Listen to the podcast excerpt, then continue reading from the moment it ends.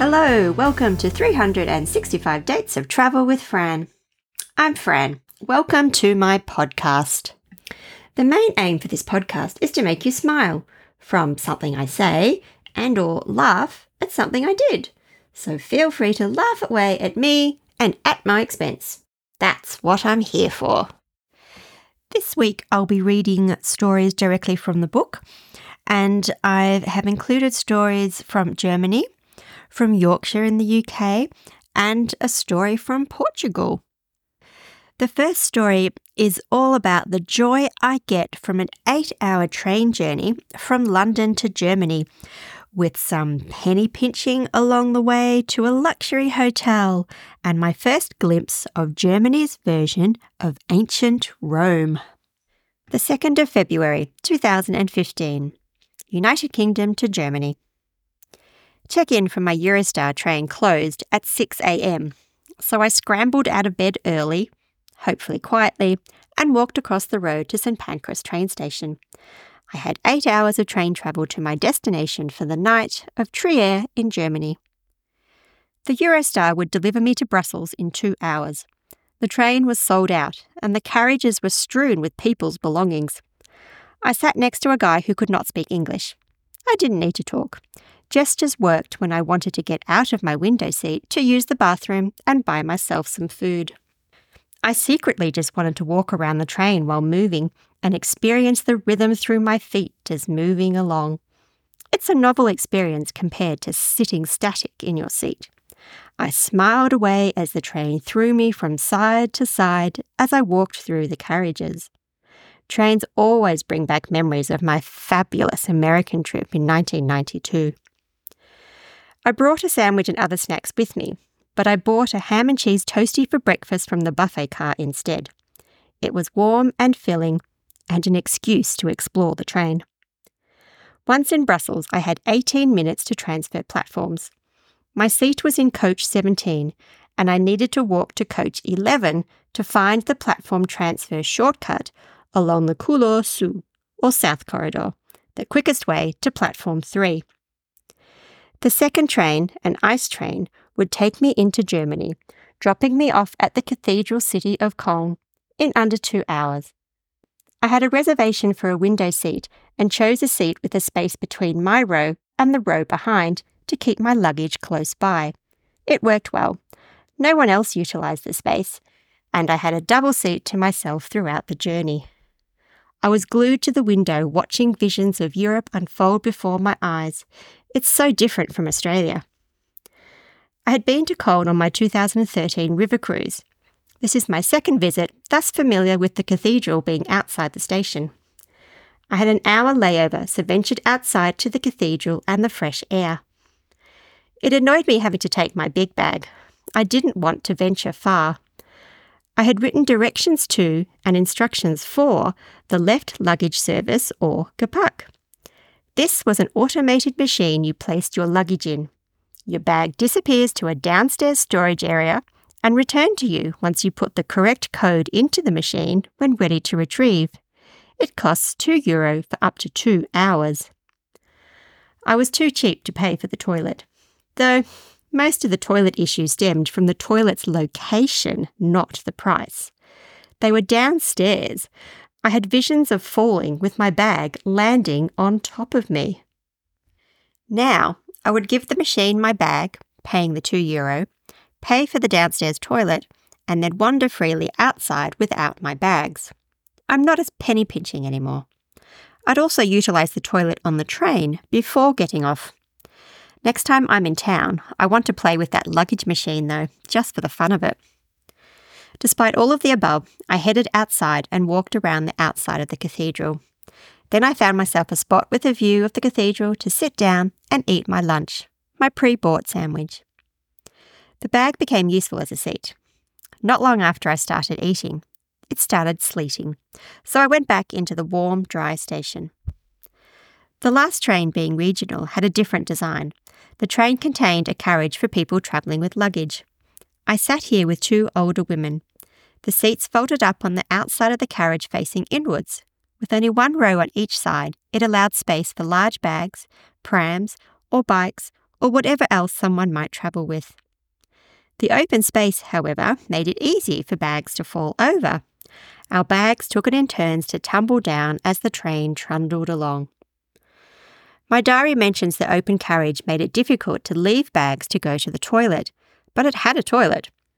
It doesn't say whether I left my bag to use the toilet, or if I took my bag with me to the toilet. I'm afraid I do not remember. With a two and a half hour train ride, though, I hope I did.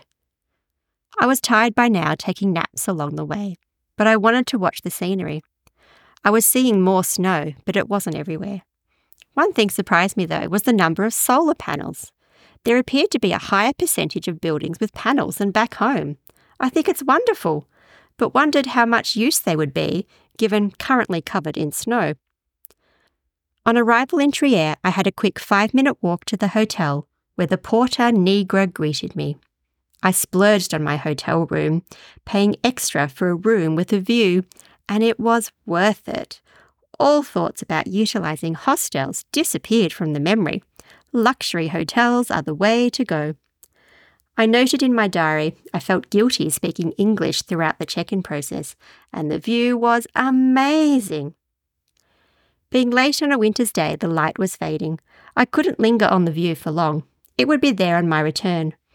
I'll assume I used the bathroom before heading to the Roman Bridge.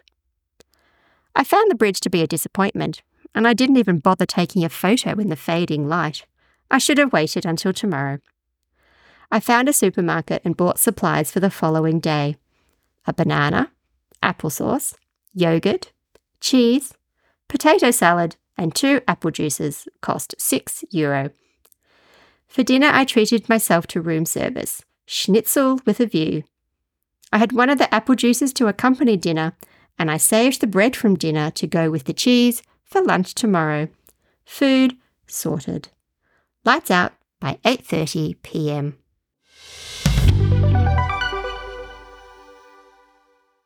This story is all about family history in Yorkshire in 1998. I get to walk in the footsteps of my ancestors and find the grave site of my great great grandfather called Ebenezer Heap. Could you ask for a better name? The 7th of February 1998, Yorkshire, United Kingdom. I headed to Yorkshire for family tree research. I visited other places outside London on this trip, but I set aside this time for visiting places I'd come across during my research. Everyone does a family tree assignment during their school years. After doing mine, I remained interested and intrigued, so continued researching while living in London with the records on hand. Now I wanted to see my ancestral home. The first Heap to leave England for Australia departed from a village called New Mill. It was too small to have accommodation. I stayed in a bigger town called Huddersfield, around a 40 minute train ride from Manchester, where I'd found a youth hostel.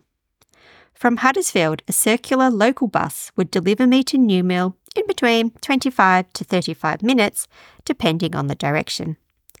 Newmill's deep in the Yorkshire countryside and beautiful. My first arrival in Newmill was heartwarming. The bus dropped me outside the local food co op, and I wasn't sure what to do from there. Then I saw the church on the hill. That's the perfect place to start. As I walked up the hill, I recognized street names and places I had come across during my research. I thought of my ancestors walking up this hill back in the day, and tears started falling down my cheeks. That was unexpected, but something I will never forget. We had come full circle. It was here my family left, and now I was back. Amazing. The church was locked. I could access the key from such and such address. Back down the hill. I nervously knocked on the door, and to my surprise, given the key without requiring a spiel about family history. Back up the hill, and I let myself in. It's eerie being alone in a church, even a small church. I passed the baptismal font, wondering how many of my ancestors had been baptized in there. I looked around, taking it all in, but I desired a tangible connection to my family. Eventually, I found a list of contributors, including the Heap surname, the Mrs. Heap. That referred to Betsy and Alice Emma, the spinster sisters of Joseph Heap who emigrated. The sisters ran the family grocery business. Concrete evidence my family was here. I returned the key, then explored the cemetery outside. Within minutes, I found a large grave with a tall stone cross and Heap written on it. In loving memory of Ebenezer Heap, Suit Hill Cottage, Newmill, who died January 30, 1868, aged 61 years. There can only be one Ebenezer Heap. Actually, there is a second one in a distant family branch but I had found my ancestor, Joseph Heap's father, my great, great, great grandfather. Twelve other family members were buried in this plot, so an incredible find. Ebenezer's first wife, Anne, Nee Lockwood, my direct ancestor, was the oldest burial, with her dying at the tender age of 26 in 1834 the last burial being a granddaughter of Ebenezer, aged 86, in 1947. Over a hundred years and three generations of family together. I spent the rest of the day traversing the cemetery, finding a few more gravestones potentially relating to my family. I copied down the details for future reference. A successful first day in my ancestral town. The last story for this week is set in Portugal, the magical, wonderful Portugal. And I'm in Tomar, where I get to visit a castle built by the Knights of Christ, which was the continuation of the Templar Knights that were disbanded in the 14th century and I had no idea they existed until I did research for the Portugal trip, and I learnt a lot, and it was worth it. The 27th of February, 2020, Tomar, Portugal. The included breakfast started the day well, despite being difficult to get up. Reception staff locked my bags away for me, and I headed to the castle. The square from last night had mesmerising paving, called Portuguese Pavement, and I stopped to appreciate it before finding the stairs that started my climb. The road leading to the castle entrance was steep and winding. Being early, no one was in front or behind me. It was meant to be a 10 minute walk, but the steepness made it longer. Stopping to catch my breath added time. The castle walls became imposing as you got closer. My tummy was all a flutter at the joy I knew was coming. The climb would be worth it. Behind 12th century walls sits the convent of the Knights of Christ. The Knights of Christ were the continuation of the Templars after their official disbandment in 1314. I loved the Da Vinci Code and Templar history, but did not know the Templars sort of lived on in Portugal until researching this trip. They achieved the circular shape of the church by having 16 sides, creating magnificence both outside and in. The Charola, a round walkway encircling the altar, is rich in decoration and intricate details, shining gold and painted surfaces. Many people visit without going inside. Why? The inside is incredible. You can't imagine until you see for yourself. Entrance costs 6 euro. People on TripAdvisor reviews said there was enough to see outside, so didn't waste money going inside. This shaped church is unique and worth seeing inside.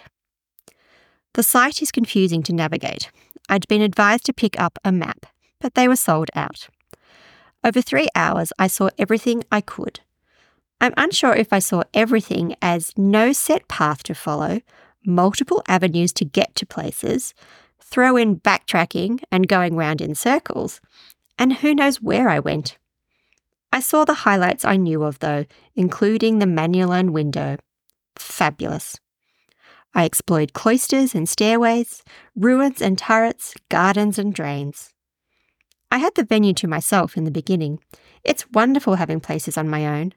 Slowly, people arrived as the day moved on. I bought lunch, a ham and cheese tostas, or toasty, which I ate outside in the view of the viaduct that delivers water to the convent.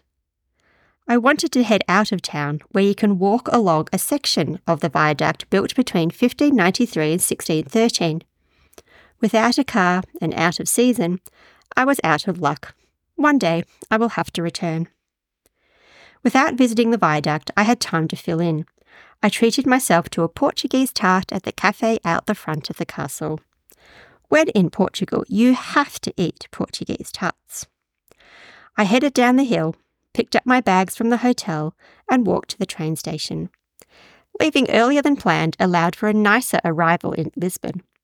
I settled into my room before attending a work conference the next day.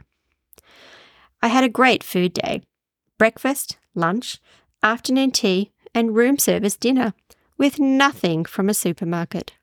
I am loving Portugal.